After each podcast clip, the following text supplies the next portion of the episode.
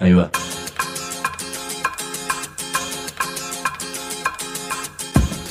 La Vaca es una colecta de recursos, es una cooperativa de trabajo, es una página web, un periódico mensual, una editorial, una cátedra, un bar. Es lo que necesitamos crear para ganarnos la vida y perdernos la obediencia de vida. La vaca es comunicación, ida y vuelta. Ahí va.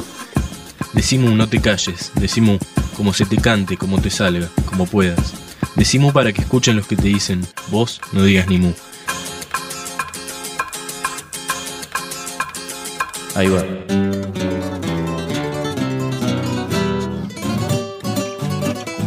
No sé si vamos a hacer un viaje o un viajón.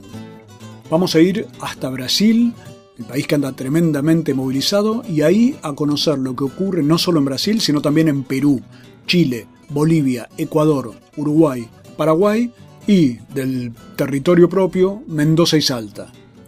Personas de todos esos lugares se reunieron para pensar juntos cómo vivir en estos tiempos. Así que este va a ser un programa lleno de ideas, pero también lleno de voces y de acentos, que son como los sabores de los idiomas. El equipo de este programa lo completan Mariano Randazzo, Diego Gassi, yo los acompaño y aclaro que no se trata de una recorrida para cínicos ni para resignados, sino para pensar el presente y el futuro. Tenemos pase libre para este encuentro de menos de una hora que a mí por lo menos me va a durar toda la vida. Si te gusta esta conspiración, decimos. Que lo mínimo que uno espera de un gobierno indígena, de un gobierno de izquierda, es que se respeten los derechos, que se respete lo que él siempre ha proclamado, ¿no? El anticapitalismo, el cuidado de la madre tierra, los derechos de los pueblos indígenas.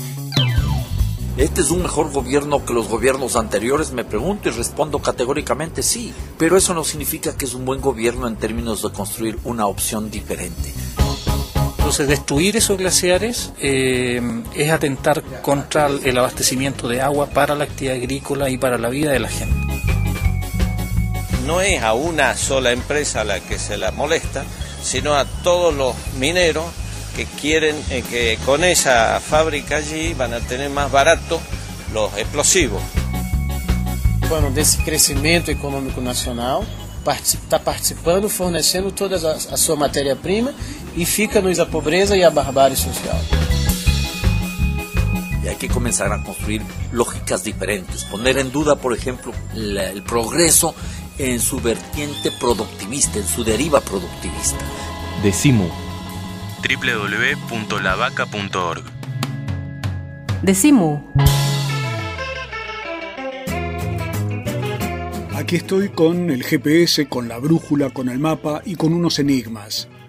¿Cómo son Dilma, Evo Morales, Correa y Pepe Mujica, por poner unos ejemplos progresistas, para la gente de Brasil, de Bolivia, de Ecuador y de Uruguay?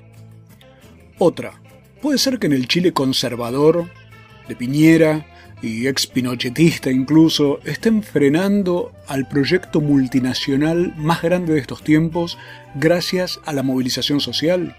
¿Y que algo parecido, pero a mayor escala todavía, ocurra en Perú?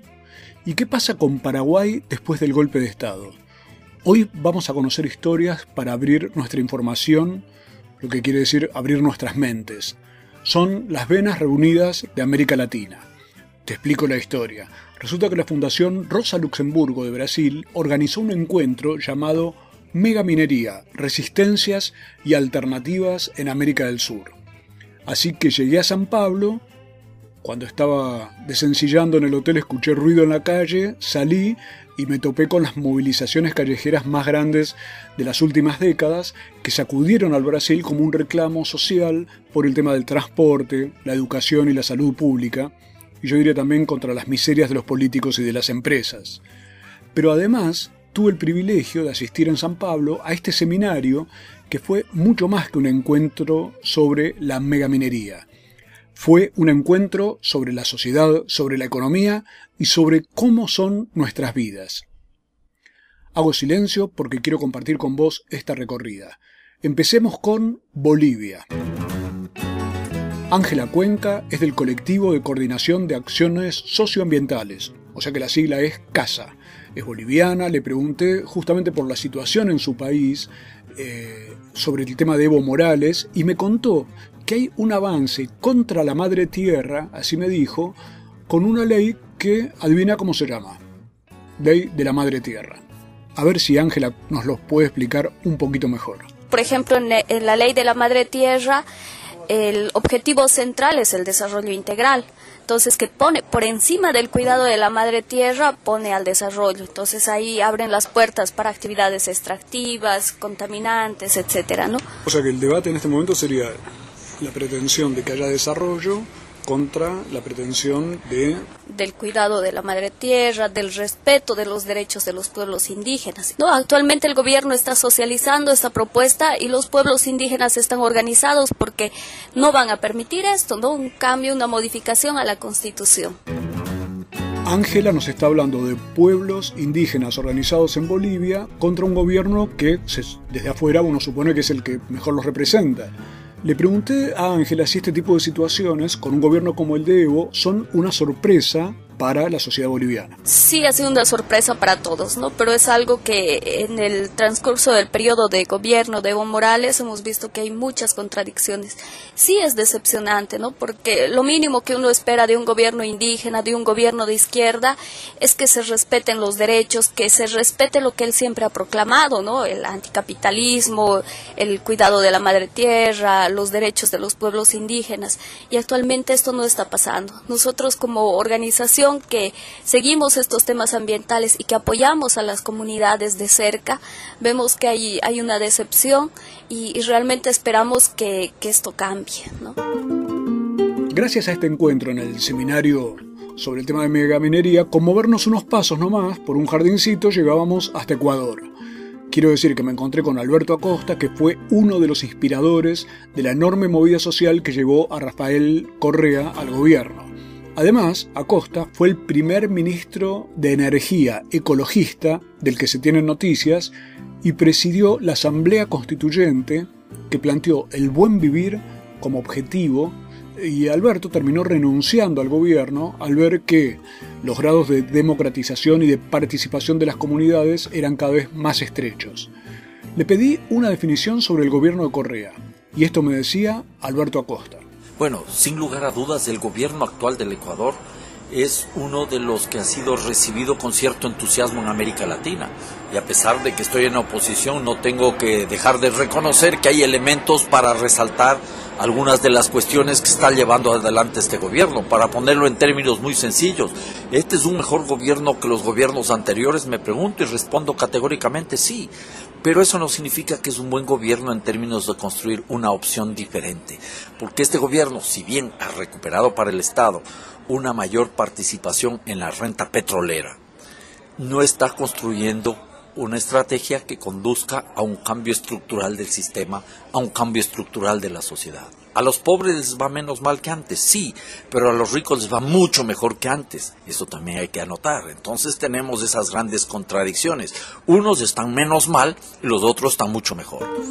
La definición entonces es la de un gobierno mejor que los anteriores, pero que no cambia estructuralmente la situación social y al haber ricos cada vez más ricos, se concentra la economía y se agranda la brecha social. La economía va a pocas manos y se agranda la diferencia entre ricos y pobres. Ahora nos trasladamos hasta el Perú, el país posiblemente más movilizado en este momento contra los proyectos mineros. Hubo cinco muertos por la policía, por las resistencias al proyecto Conga, por ejemplo, y en Perú, en Tambo Grande, fue, la Tambo Grande justamente fue la primera comunidad que con un referéndum rechazó a la minería. Tambo Grande está sobre un lecho de oro, pero prefieren el agua y la vida. De Perú nos habla Marilyn Daza del programa Democracia y Transformación Global. Lo que está ocurriendo es un conjunto de cambios, cambios muy profundos, eh, no solo en la economía del país, sino también a nivel político y cultural, ¿no? Pasa que hace más o menos 20 eh, años, con el ingreso de, del gobierno de Fujimori, se instaló, instaló el neoliberalismo y con eso se aperturó los mercados y se eh, privilegió el ingreso de las inversiones mineras ¿no? Y pues ahí desde ahí se han hecho contratos que hoy en día estamos viendo las consecuencias, eh, sobre todo de las empresas que están realizando proyectos de mega minería como en Cajamarca, ¿no? Por un lado está eso, pero por otro lado también están las respuestas desde las organizaciones y los movimientos sociales al ingreso eh, de estas empresas en territorios particularmente, eh, o, perdón, territorios más que todo campesinos, ¿no? territorios eh, en las zonas andinas o altoandinas, eh, donde existe una gran ausencia del Estado. ¿No?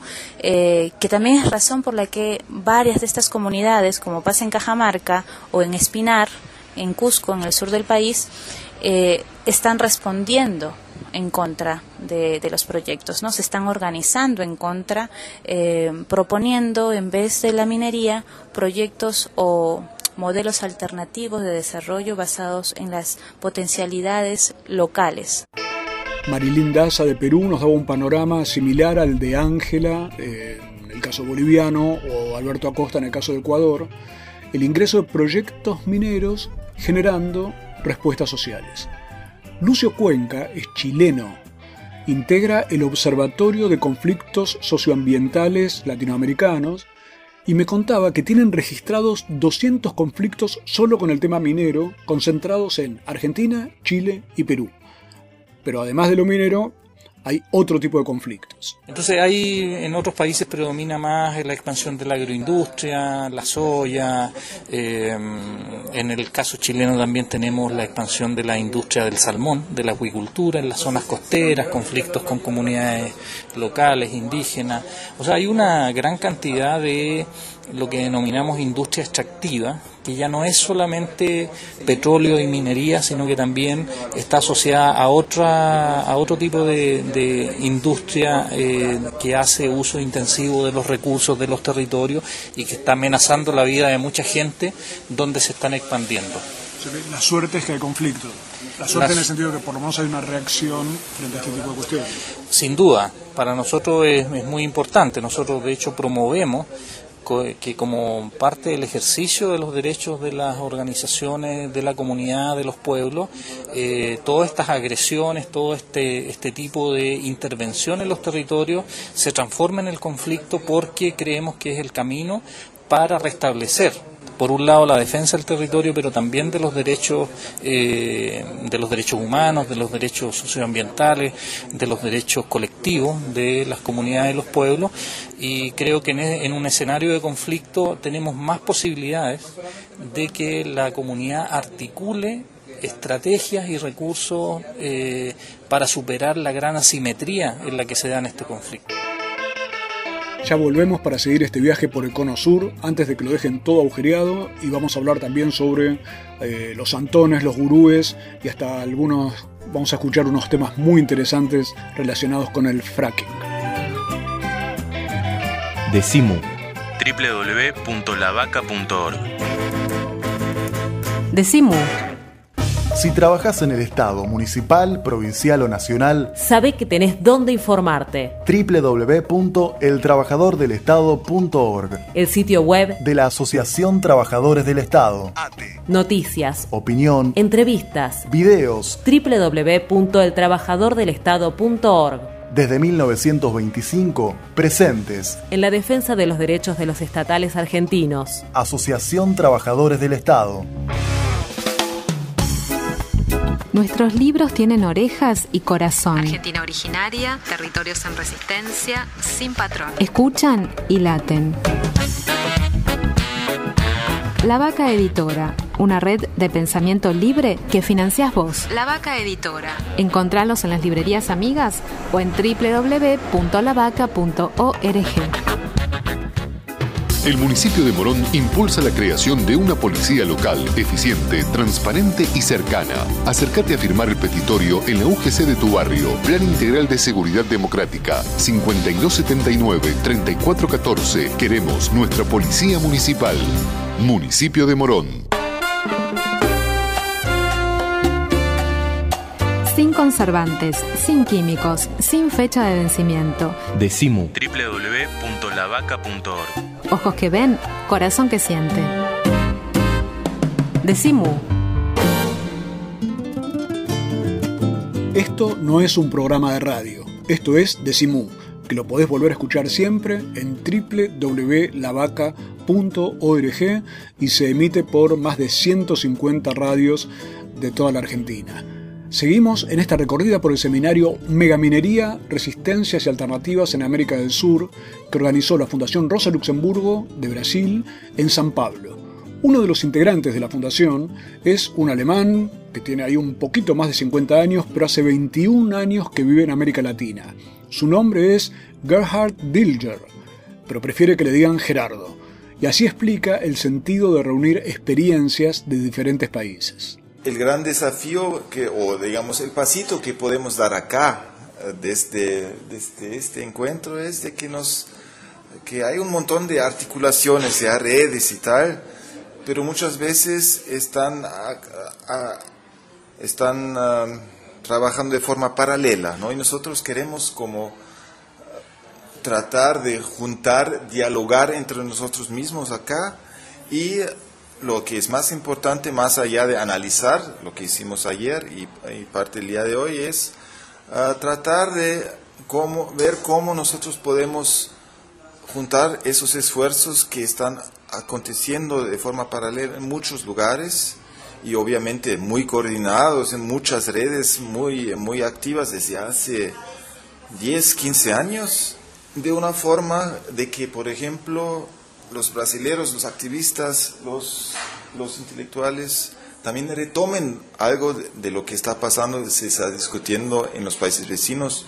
Gerardo Bilger planteó otra cuestión que me resultó interesantísima para entender el presente de gobiernos de la región que se consideran neodesarrollistas. Gerardo pone la cuestión todavía más allá de ese neodesarrollismo. Y cuando hablamos ya del, de la cuestión del postdesarrollismo, que podría ser como una perspectiva utópica, pero muy necesaria. Nosotros todos del Cono Sur, eh, los brasileños, tenemos mucho a aprender, esa convicción personal, del debate que se está siendo tramado en Bolivia, en Ecuador, donde ya hay unas constituciones, eh, constituciones muy interesantes con los derechos de, de la naturaleza asegurados y eh, todo ese debate del buen vivir. Ahí Gerardo nos estaba hablando del postdesarrollismo. Claro, ¿qué es lo que ocurre? Hoy el continente está marcado por la idea del desarrollo. El mundo, yo diría que está marcado por la idea de que hay que desarrollarse. También Ángela lo contaba con respecto a Bolivia, como el desarrollo es prioritario incluso al tema del cuidado de la tierra. Pero el desarrollo, pongamos la palabrita entre comillas, ¿de dónde sale? En el caso del Cono Sur sale de la máquina de dinero que representan los recursos del continente, yo diría toda América Latina, o sea, por ejemplo, la tierra, el agua, los minerales, hasta la fertilidad del suelo está siendo arrasada en pos de una idea de un supuesto desarrollo. Pero mi consulta es, ¿cuál es la crítica al desarrollo o al desarrollismo que hacen estas mujeres y hombres de tantos países reunidos en ese seminario. Veamos la explicación del ecuatoriano Alberto Acosta, que además es economista, hoy está lejano a Rafael Correa, pero Alberto presidió la Asamblea Constituyente que puso al buen vivir como horizonte de la acción de gobierno. Escuchemos lo que nos cuenta. Nosotros partimos de una reflexión que llega a la siguiente conclusión. El mundo se ha movilizado, sobre todo en las últimas seis décadas, como pocas veces en su historia detrás de un mandato global. Hay que desarrollarnos. A como de lugar todos tenemos que desarrollarnos. Y la humanidad corre detrás del desarrollo. la pregunta que podemos hacernos a las seis décadas de este proceso, que tiene una historia mucho más larga, por cierto, es cuántos países se han desarrollado. Y resulta que incluso algunos de los muy pocos países que pueden considerarse exitosos en ese camino, no son desarrollados, porque hay lecturas claras que inclusive los países desarrollados están mal desarrollados, en términos ambientales, en términos sociales, en términos económicos. Lo que nos dice Alberto Acosta de Ecuador es que todo lo que parece tan lógico en términos económicos es que hay que desarrollarse y desarrollarse. El crecimiento económico.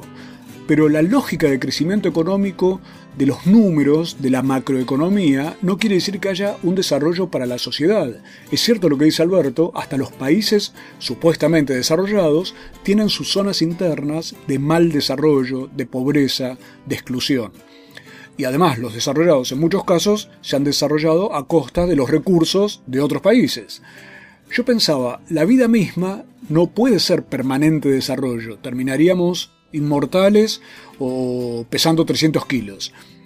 Uno lo que ve es que se habla de crecimiento, de las tasas chinas de crecimiento, las enormes posibilidades de desarrollo, y todo eso parece exitoso, pero ¿dónde se lo ve al crecimiento? ¿En tener más aparatos, más celulares, más televisores o en tener más estómagos? Don Alberto Acosta, de Ecuador, dice que el desarrollo es un fantasma. Y entonces aquí nos preguntamos, ¿hasta cuándo vamos a perseguir este fantasma? Porque el desarrollo es un fantasma y hay que comenzar a construir lógicas diferentes, poner en duda, por ejemplo, el progreso en su vertiente productivista, en su deriva productivista, y poner en duda también el desarrollo en tanto opción obligatoria, única, universal para toda la humanidad.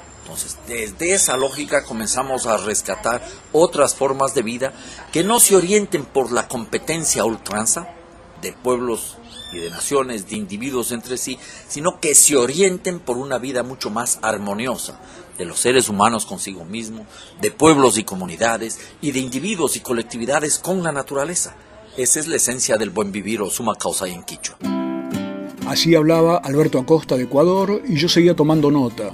Él habla de construir lógicas diferentes, pensar que vivir bien no es necesariamente consumir mucho. En Ecuador, justamente, el suma causai quechua, o lo que en Bolivia llaman el buen vivir, el, suma camaña, es un concepto que tiene jerarquía constitucional. Plantea por lo pronto un desplazamiento eh, por el cual, en lugar del individuo, el eje de toda la legislación, de la vida política, de la vida social es la naturaleza. Los individuos son parte de la naturaleza, pero el centro es la naturaleza. Otro concepto del buen vivir es la integralidad de la vida. Es un todo la vida, no, no se la puede estar dividiendo. Incluso se, se entiende bien con respecto al tema de los derechos, porque los derechos en nuestro en nuestra legislación siempre se los plantea como derechos individuales de primera generación, los derechos económicos, los derechos sociales, los derechos culturales, como si fueran distintas películas que vamos emitiendo en diferentes momentos y cada una se refiere a una cuestión diferente. El buen vivir plantea que el derecho, los derechos son todos uno, son todos derechos colectivos, digamos así. De acuerdo con lo que llaman el Plan Nacional del Buen Vivir para, para, Ecuador, los elementos que constituyen el buen vivir son, por ejemplo, la satisfacción de las necesidades, o sea, que la gente tenga garantizadas sus necesidades básicas, la calidad de la vida, la muerte digna, por ejemplo, el hecho de amar y ser amado, o sea, como que el buen vivir implica una armonía que lleva a una especie de confraternización con los demás seres de la comunidad y de la naturaleza el florecimiento saludable de todas las personas en armonía justamente con la naturaleza.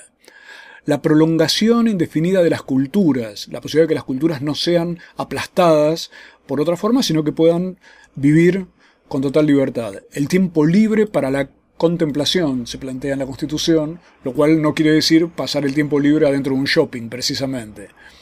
Y otro elemento es la emancipación y ampliación de las libertades, de las capacidades de las personas y de sus potencialidades. Y todo esto pensado a la persona en un marco social y colectivo.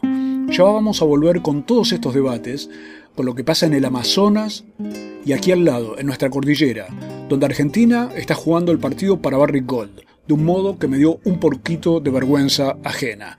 Pero andaba por ahí un salteño, don Carlos Pagano, hablando de una situación que vive su provincia, Salta, que está en plena resistencia actualmente con respecto a algo que él ya nos va a contar. El levantamiento se llama el tranquerazo y así nos lo contaba Carlos Pagano. Tranquerazo es un corte a la entrada a un predio en medio del campo donde la empresa Austin Powder eh, eh, quiere poner, tiene planeado, ya está funcionando, poner una planta de fabricación de nitrato de amonio, base para eh, preparación de explosivos para hacer volar montaña y destruir la cordillera. ¿Y qué, qué, significa el tranquerazo? ¿Se está haciendo...? El tranquerazo quiere decir se le corta la entrada en la tanquera. Entonces, eh, una mujer eh, escritora dijo, esto parece un tranquerazo. Y dijimos, este es el nombre, está bautizado. Y el tranquerazo es como el corte del Alto Carrizal, nada más que en este caso no es a una sola empresa a la que se la molesta, sino a todos los mineros que quieren eh, que con esa fábrica allí van a tener más barato los explosivos. Apenas uno escucha, es eh, muy evidente que todo forma parte de lo mismo. Por un lado, la necesidad de intercambiar experiencias. Por el otro, la de construir nuevas lógicas. No correr atrás de un desarrollo que parece medio cocainómano o medio fantasmal. Eh, y que no desarrolla a las personas ni a las sociedades la idea de crear nuevas formas de armonía y evitar que nos metan explosivos en nuestras propias narices. Ya volvemos para seguir este viaje por las venas reunidas de América Latina. No soy la persona de tu vida, soy la persona de mi vida. Decimu. Estudia en el único centro oficial de idiomas de la Universidad de Buenos Aires. Sede central 25 de mayo 221 Escribinos a idiomas.filo.uva.ar o visita www.idiomas.filo.uva.ar. Sedes en Barrio Norte, Belgrano, Caballito, Palermo, Paternal, Núñez. Único centro oficial de idiomas de la Universidad de Buenos Aires. Libros y alpargatas, mate y cerveza, orejas y bocas. Venía Mu Punto de Encuentro. Abierto todo el día. Hipólito Irigoyen, 1440, Congreso, Ciudad de Buenos Aires. La televisión ya no es solo televisión, se sigue expandiendo, por aire, por cable, por satélite y también por internet, y queremos que siga creciendo. Junto a tus derechos, porque la televisión sos vos, somos todos, sos parte. Afiliate, SATSAI, el sindicato de las nuevas tecnologías. Decimu. www.lavaca.org. Decimu. Decimu. Aprovechar lo que te da la vida es decir, lo que me dio, lo que me está dando este momento de hace seis años, estar acá, disfrutar, aprovechar, aprender, ser alguien el día de mañana, eso sería. ¿Qué te gustaría ser? ¿Pensaste o no todavía? No, no es muy bueno pensar en el futuro cuando sos muy chico. Es mejor vivir, vivir en el presente. Decimu, la diferencia entre quejarse y soñar. Seguimos en Decimú, el programa que puede volver a escucharse siempre en www.lavaca.org, hoy en un viaje en el que nos estamos encontrando con brasileños, chilenos, peruanos, ecuatorianos, bolivianos, uruguayos, paraguayos y argentinos, para hablar de las resistencias al modelo extractivo en toda la región. Este encuentro pudo hacerse gracias a la invitación de la Fundación Rosa Luxemburgo de San Pablo, y allí pude conocer, por ejemplo, a Charles Trocate, uno de los dirigentes del MST, el Movimiento de los Trabajadores Rurales Sin Tierra de Brasil, que tiene un millón de campesinos que viven en 1.800 asentamientos. Pero además, los Sin Tierra han aportado a la creación de un movimiento de afectados por la minería, atingidos pela mineración en mi horripilante portugués, con lo cual separan la lucha por la reforma agraria y contra los latifundios de este problema de las mineras. Charles vive en Pará, en la Amazonía. Me contó que están transfiriendo 80.000 hectáreas para latifundios, que continúa la deforestación, que instalan minería para extraer 12 de los 16 principales minerales de la industria. Este fue un diálogo que tuve con Charles Trocate de Los Sin. Todo el modelo extractivista puesto en el Amazonas, que es de donde más hay para extraer. O sea que esa es una batalla por el territorio. Exato. A Amazônia está participando desse crescimento econômico nacional, está participando, fornecendo toda a sua matéria-prima e fica-nos a pobreza e a barbárie social. Se llevan la riqueza, pero eso sí, te hablan de desarrollo. A la gente lo que le queda es la pobreza y la barbarie social. Te propongo ahora ir hacia Chile. Ahí nos van a hablar sobre otro extraño país llamado Argentina porque resulta que tenemos un proyecto binacional llamado Pascualama en manos de la corporación transnacional Barrick Gold. En Chile lograron detener ese proyecto por los desastres que provoca, por la vulneración de derechos de la comunidad de Aguita Y además le pusieron a Barrick Gold la multa más alta de la historia chilena, 16 millones y medio de dólares. Le pregunté al chileno Lucio Cuenca, del Observatorio de Conflictos Socioambientales Latinoamericanos, por qué fue esa sanción. Ese proceso tiene que ver, porque hay otros anteriores que se ha sancionado a la empresa porque no eh, ha tomado las medidas para resguardar los glaciares. Aquí hay que recordar que el, conflicto se hace conocido eh, a nivel nacional e internacional porque es un proyecto que se instala en la zona más alta de la cordillera, en la frontera entre los dos países, es un lugar donde existe una, una cantidad de glaciares que son muy relevantes para el sistema hídrico de ambos países porque estamos hablando eh, del norte de Chile y el norte de Argentina, donde los glaciares son muy importantes porque no hay precipitaciones, entonces eh, los glaciares son los que proveen, abastecen de agua las cuencas de esa zona. Entonces destruir esos glaciares eh, es atentar contra el abastecimiento de agua para la actividad agrícola y para la vida de la gente. Yo seguía anotando el tema de la destrucción de los glaciares, del desabastecimiento de agua tanto para la cuestión agrícola como para la vida de la gente. Sigue explicándonos Lucio Cuenca. Y en la última etapa esta gran multa fue porque ellos no tomaron los resguardos, realizaron em, la, mal la construcción de una serie de, lo que se llaman canales perimetrales, que son eh, infraestructura que se debe construir para evitar que el agua del deshielo de los glaciares se contamine con las obras que ellos están realizando. Y eso, bueno, en el verano con el invierno boliviano se le finieron las, estas obras de ingeniería abajo, destruyeron un, humedal, un, bofedal en la zona alta, aproximadamente a 4.000 metros de altura, y, eh, y, eso, bueno, contaminó agua, generó todo un problema eh, serio en la naciente de los ríos de la zona, que constituyen lo que se llama el Valle del Huasco en el lado chileno y, eh, y eso va a tener paralizado el proyecto a por lo menos dos años. Destrucción de glaciares, mala construcción de las obras que encima se vienen abajo, contaminación de las nacientes de los ríos, destrucción de humedales. Pero eso no ocurre del lado chileno, porque la frontera es una línea imaginaria, no hay lado chileno y lado argentino, es un mismo ecosistema que se perjudica del mismo modo. Pero te propongo una adivinanza. ¿Qué hace Argentina frente a esta situación?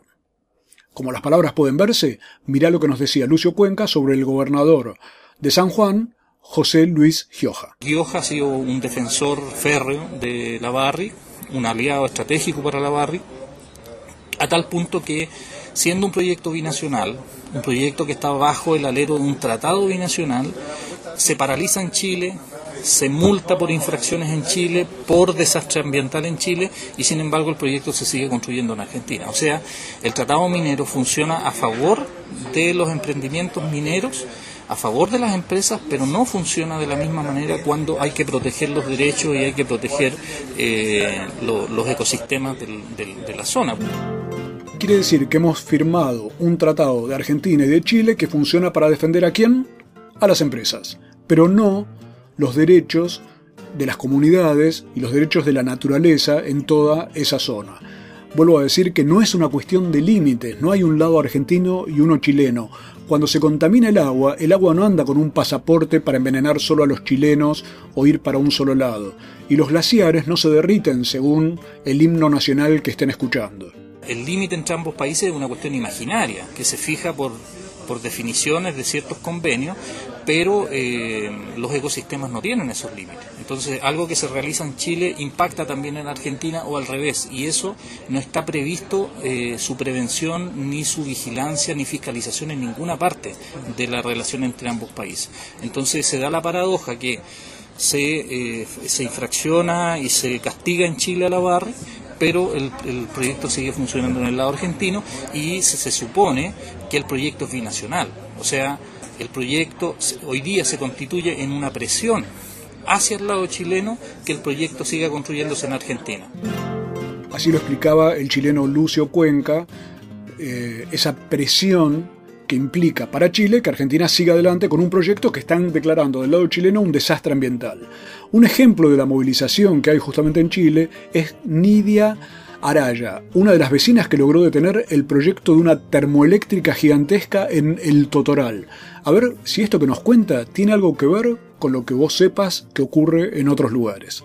Eh, pusimos barricadas en, en, las carreteras, en las doble vías, eh, fuimos eh, muchas veces a los pueblos más grandes a hacer protesta, pero la hicimos muy, muy grande, porque donde viajamos hasta Santiago, cada vez que la Corte Suprema nos llamaba, íbamos todos los de Totoral y veníamos a Santiago y, y hacíamos las protestas fuera mientras ellos estaban en los alegatos en la Corte. Me contaba Nidia, esta vecina chilena, que andaban de aquí para allá en pleno invierno. Pero ahí uno encuentra nuevamente lo novedoso, la pequeña comunidad que tuvo el proyecto gigantesco enfrente, proyecto con apoyos económicos, gubernamentales, económicos, pero logra detenerlo. ¿Cualquiera puede hacer eso? Sí, y yo creo que cualquiera puede detener un proyecto que va a contaminar nuestro, nuestro planeta, porque se puede. Nosotros luchamos tanto y con, con tanta fe que yo creo que aquí hubo una mano divina porque era esto este era un monstruo muy grande y yo creo que eh, fue como David y Goliat. La historia de David y Goliat, según todos sabemos, tiene una característica, que es que siempre gana David. Ganan los que parecen pequeños, en este caso comunidades que demuestran una enorme fortaleza. Por ejemplo, con una camiseta con un gran no, como si fuera la S de Superman, pero era un no a la minería, estaba Sergio Onofrio, asambleísta de Mendoza, que puso el foco sobre el nuevo cáncer del extractivismo, el fracking. En Argentina lo tenemos con una empresa, otra corporación llamada Chevron, que tendría que pagarle a Ecuador una multa, te pido que escuches la cifra, de 19 mil millones de dólares por los desastres ambientales que provocó en Ecuador. Pero Chevron, esa enorme corporación, ha sido protegida, por ejemplo, por el actual gobierno argentino. A mí me gustaría saber cómo reaccionaríamos aquí si una corporación tuviera que pagar una multa al Estado por los desastres que ha hecho y otro país la protegiera. Chevron es socia de IPF en el yacimiento Vaca Muerta, y esto es con la oposición de muchas comunidades y del pueblo mapuche, porque consideran que el fracking es el peor método imaginable para extraer petróleo por la destrucción que genera.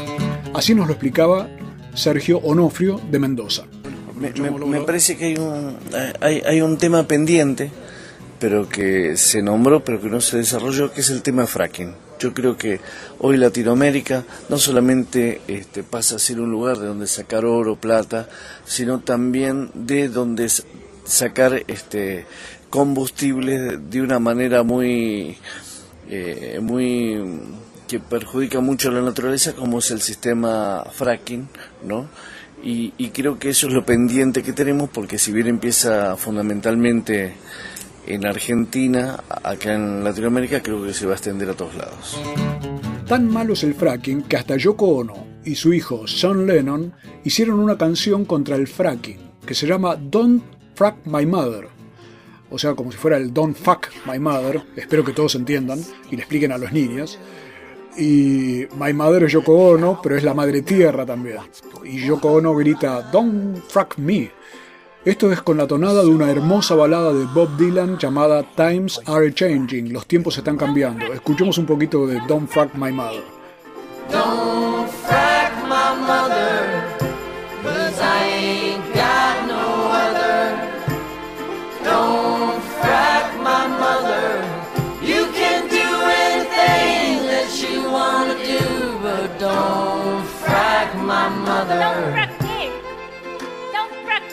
Y ya volvemos para hablar sobre Uruguay, sobre Paraguay y nos tienen que explicar en qué andan los gurúes, los profetas y los santones.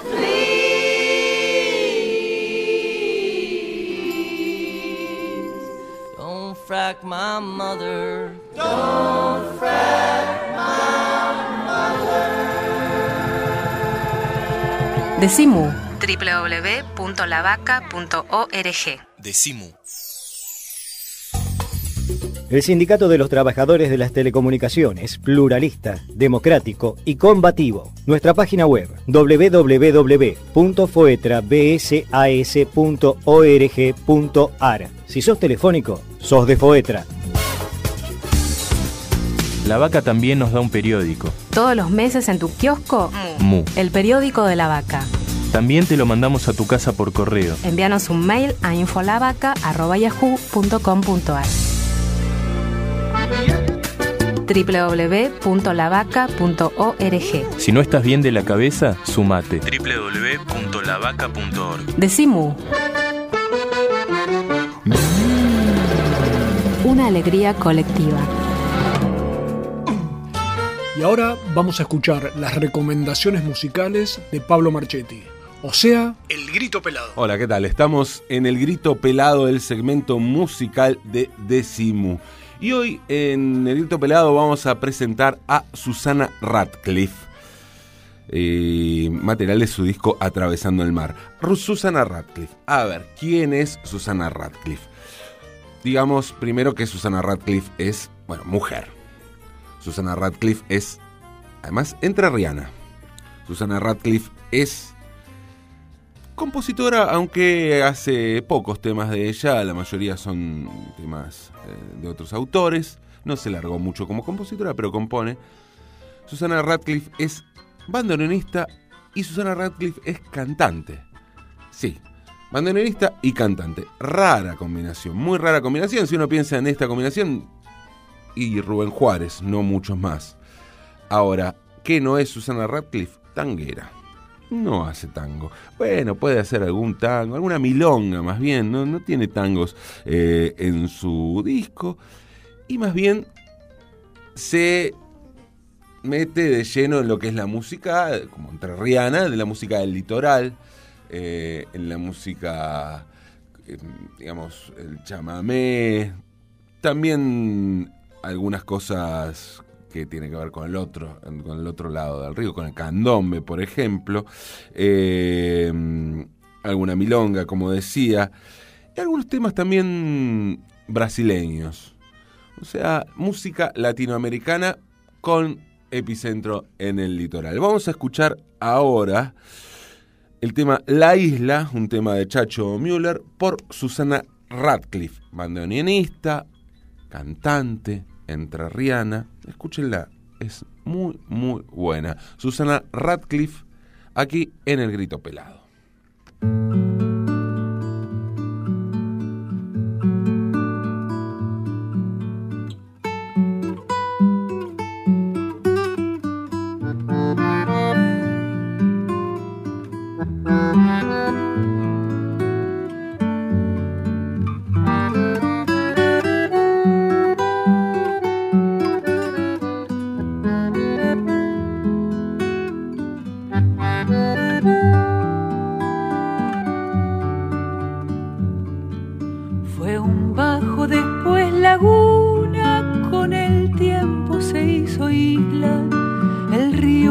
Fue tierra y agua, sauce, vida, don Pedro la vio creciendo, mientras sus hijos crecían. Se va yendo río abajo esos hijos de la Luisa. Hay que entender esta vida, sabemos, me decía, siempre algo nos da este río, pero hay veces que nos quita.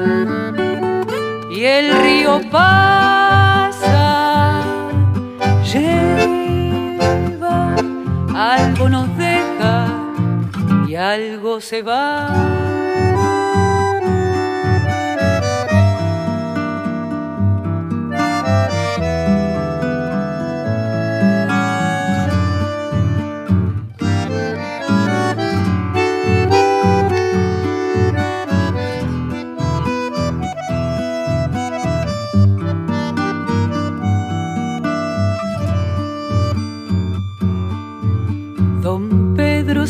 Apagando como fueguito de chilcas, quedó prendido a las redes, una fiera amanecida, y su alma de camalote boya entre azules crecidas.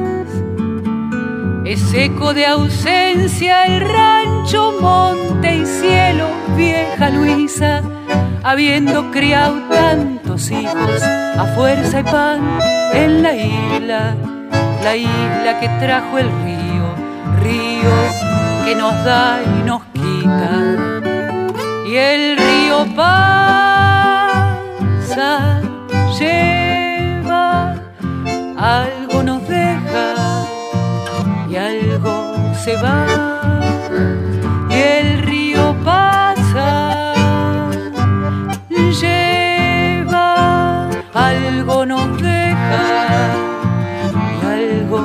Algo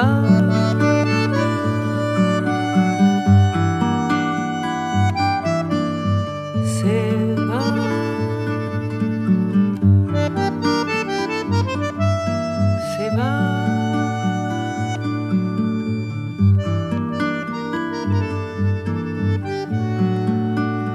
Esto fue El Grito Pelado, la propuesta terapéutica que cada semana nos trae Pablo Marchetti a Decimo.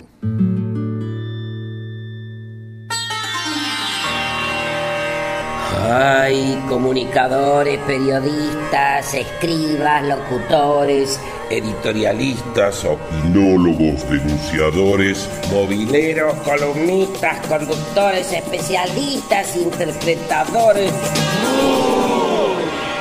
Mejor decir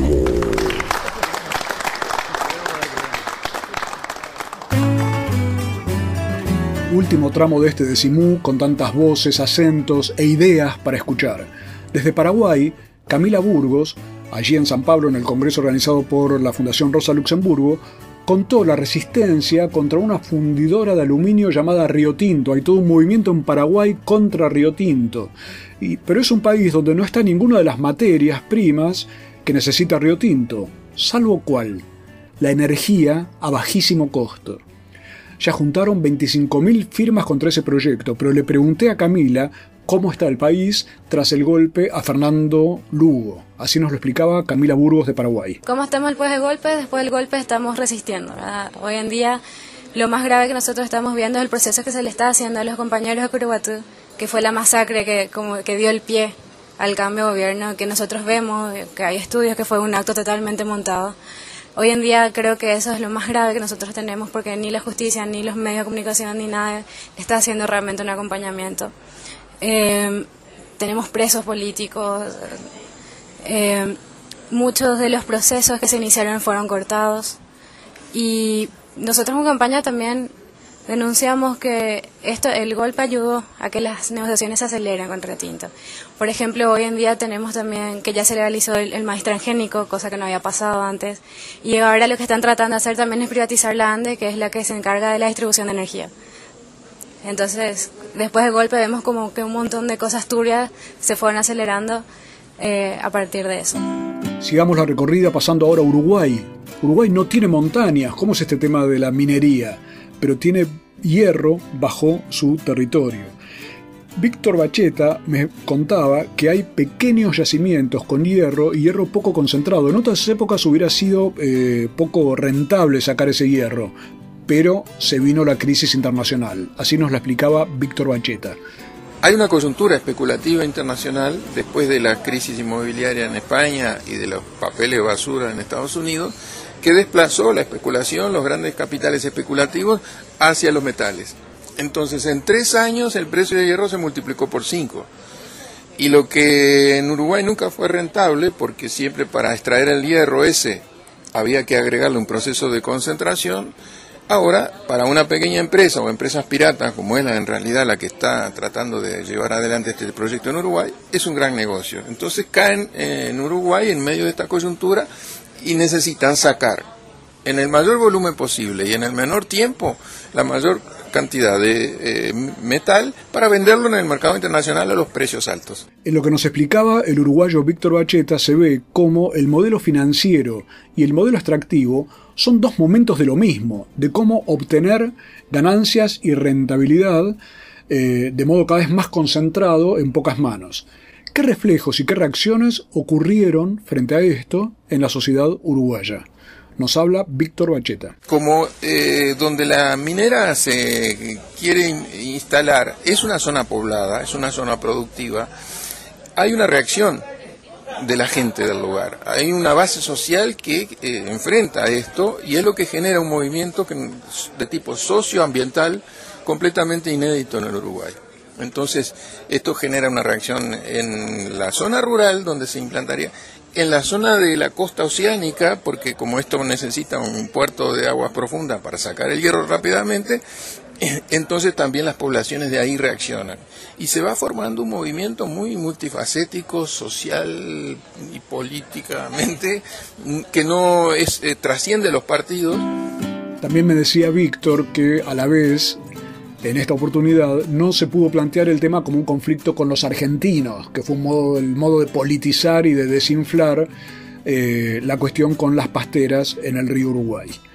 Pero también desde esta perspectiva de cuáles son las respuestas sociales, propongo volver a escuchar el acento peruano de Marilyn Daza. ¿Qué pasa en Perú, o qué ha ocurrido en estos años, para que uno tiene la memoria de Tambo Grande, pero para que en todos estos años Perú se haya convertido en uno de los lugares de referencia si uno piensa en las luchas sociales antimineras. Quizá porque hay como que experiencias muy exitosas. Lo que tú mencionas es la primera experiencia de lucha y resistencia que conllevó a una consulta popular que eh, negó la entrada a la mina y la mina tuvo que retirarse, ¿no? Eh, Ahora lo que hay ya no son tantas consultas, a pesar de que se ha reglamentado hace muy poco la consulta previa libre y informada, sino lo que hay es una gran, una gran capacidad de movilización social, de organización social que son también capaces o les permite controlar territorios, territorios extensos como lo que pasa en Cajamarca, ¿no? Eh, territorios donde mm, existe una mayoría consciente del, de no querer el ingreso de la mina, porque además ya conocen sus efectos. Cajamarca tiene 20 años de, de, una empresa, de, experiencia, de una, de una empresa minera que se llama Yanacocha, que ha sido una de las experiencias más atroces a, nivel de impactos ambientales y sociales, y muy corrupta además. Eh, entonces ya no quieren eso.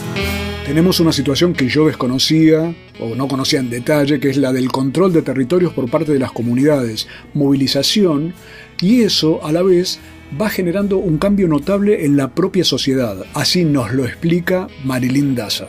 Esa es una de las experiencias exitosas que, con diferentes estrategias donde además se está reconfigurando lo político. ¿no? donde hay líderes jóvenes, mujeres, donde hay discursos de conciliación entre las, el ser humano y la naturaleza, de respeto y de armonía, aunque no hablen del buen vivir y no se reconozcan como pueblos indígenas, y hay también una exigencia de ampliar y profundizar la democracia en el país. Así nos hablaba desde Perú Marilyn Daza del colectivo Transformación Global y me dejó pensando eh, frente a esa gran idea que siempre existió del hombre como eje de la creación, del mundo, de la vida, de la legislación, el hombre moderno, los derechos del hombre, hasta el hombre nuevo, si uno quiere pensarlo en términos de lo que ha sido la izquierda, aparecen otras imágenes, la de las mujeres, la de los jóvenes, la de la naturaleza, la de los pueblos originarios, otros sujetos son los que hoy están llevando adelante este tipo de conflictos, este tipo de luchas y este tipo de experiencias. Y le hice una consulta al ecuatoriano Alberto Acosta. De las experiencias que uno va conociendo y demás, ¿cuáles son las que te alegran la vida o el día por lo menos? Bueno, hay cosas que me alegran de una manera increíble. Ver cómo la juventud, y no solo la juventud, sino gente de edad, se moviliza en las calles al margen de consignas políticas partidistas, al margen de teorías elaboradas para protestar lo que está sucediendo estos días en casi todas las ciudades de Brasil. Es una cosa que me emociona, porque eso quiere decir que la gente no requiere de gurús, la gente no requiere de santones ni de, ni de profetas, sino que sabe lo que quiere y lo expresa a su manera y eso debería ser entendido por las élites. Las élites deberían ser mucho más humildes para tratar de entender lo que la gente quiere o al menos lo que la gente no quiere. Y eso ya es bastante. Y a la hora de las élites te referís a élites académicas, universitarias, a todas las políticas. élites, fue en general a todas las élites. Tenemos no- muchos, muchos este, aspirantes a gurúes, ¿no? Eh, claro, e incluso en la academia hay muchos personajes que pretenden ser los profetas, ¿ya? Y cuando en realidad somos hasta males arquitectos del pasado, como decía un pensador ecuatoriano. Ni siquiera nos podemos imaginar el futuro y somos muy malos arquitectos del pasado. Tiene razón Alberto Acosta de Ecuador, es mejor evitar las profecías a duras penas si podemos ser malos arquitectos de la historia. Conviene ser humildes, acompañar lo que está sucediendo. El encuentro que organizó la Fundación Rosa Luxemburgo permitió ver la enorme movilización que hay en este momento en todo el continente, que seguramente es invisible para los gurúes de academia, para los profetas políticos y para los santones mediáticos.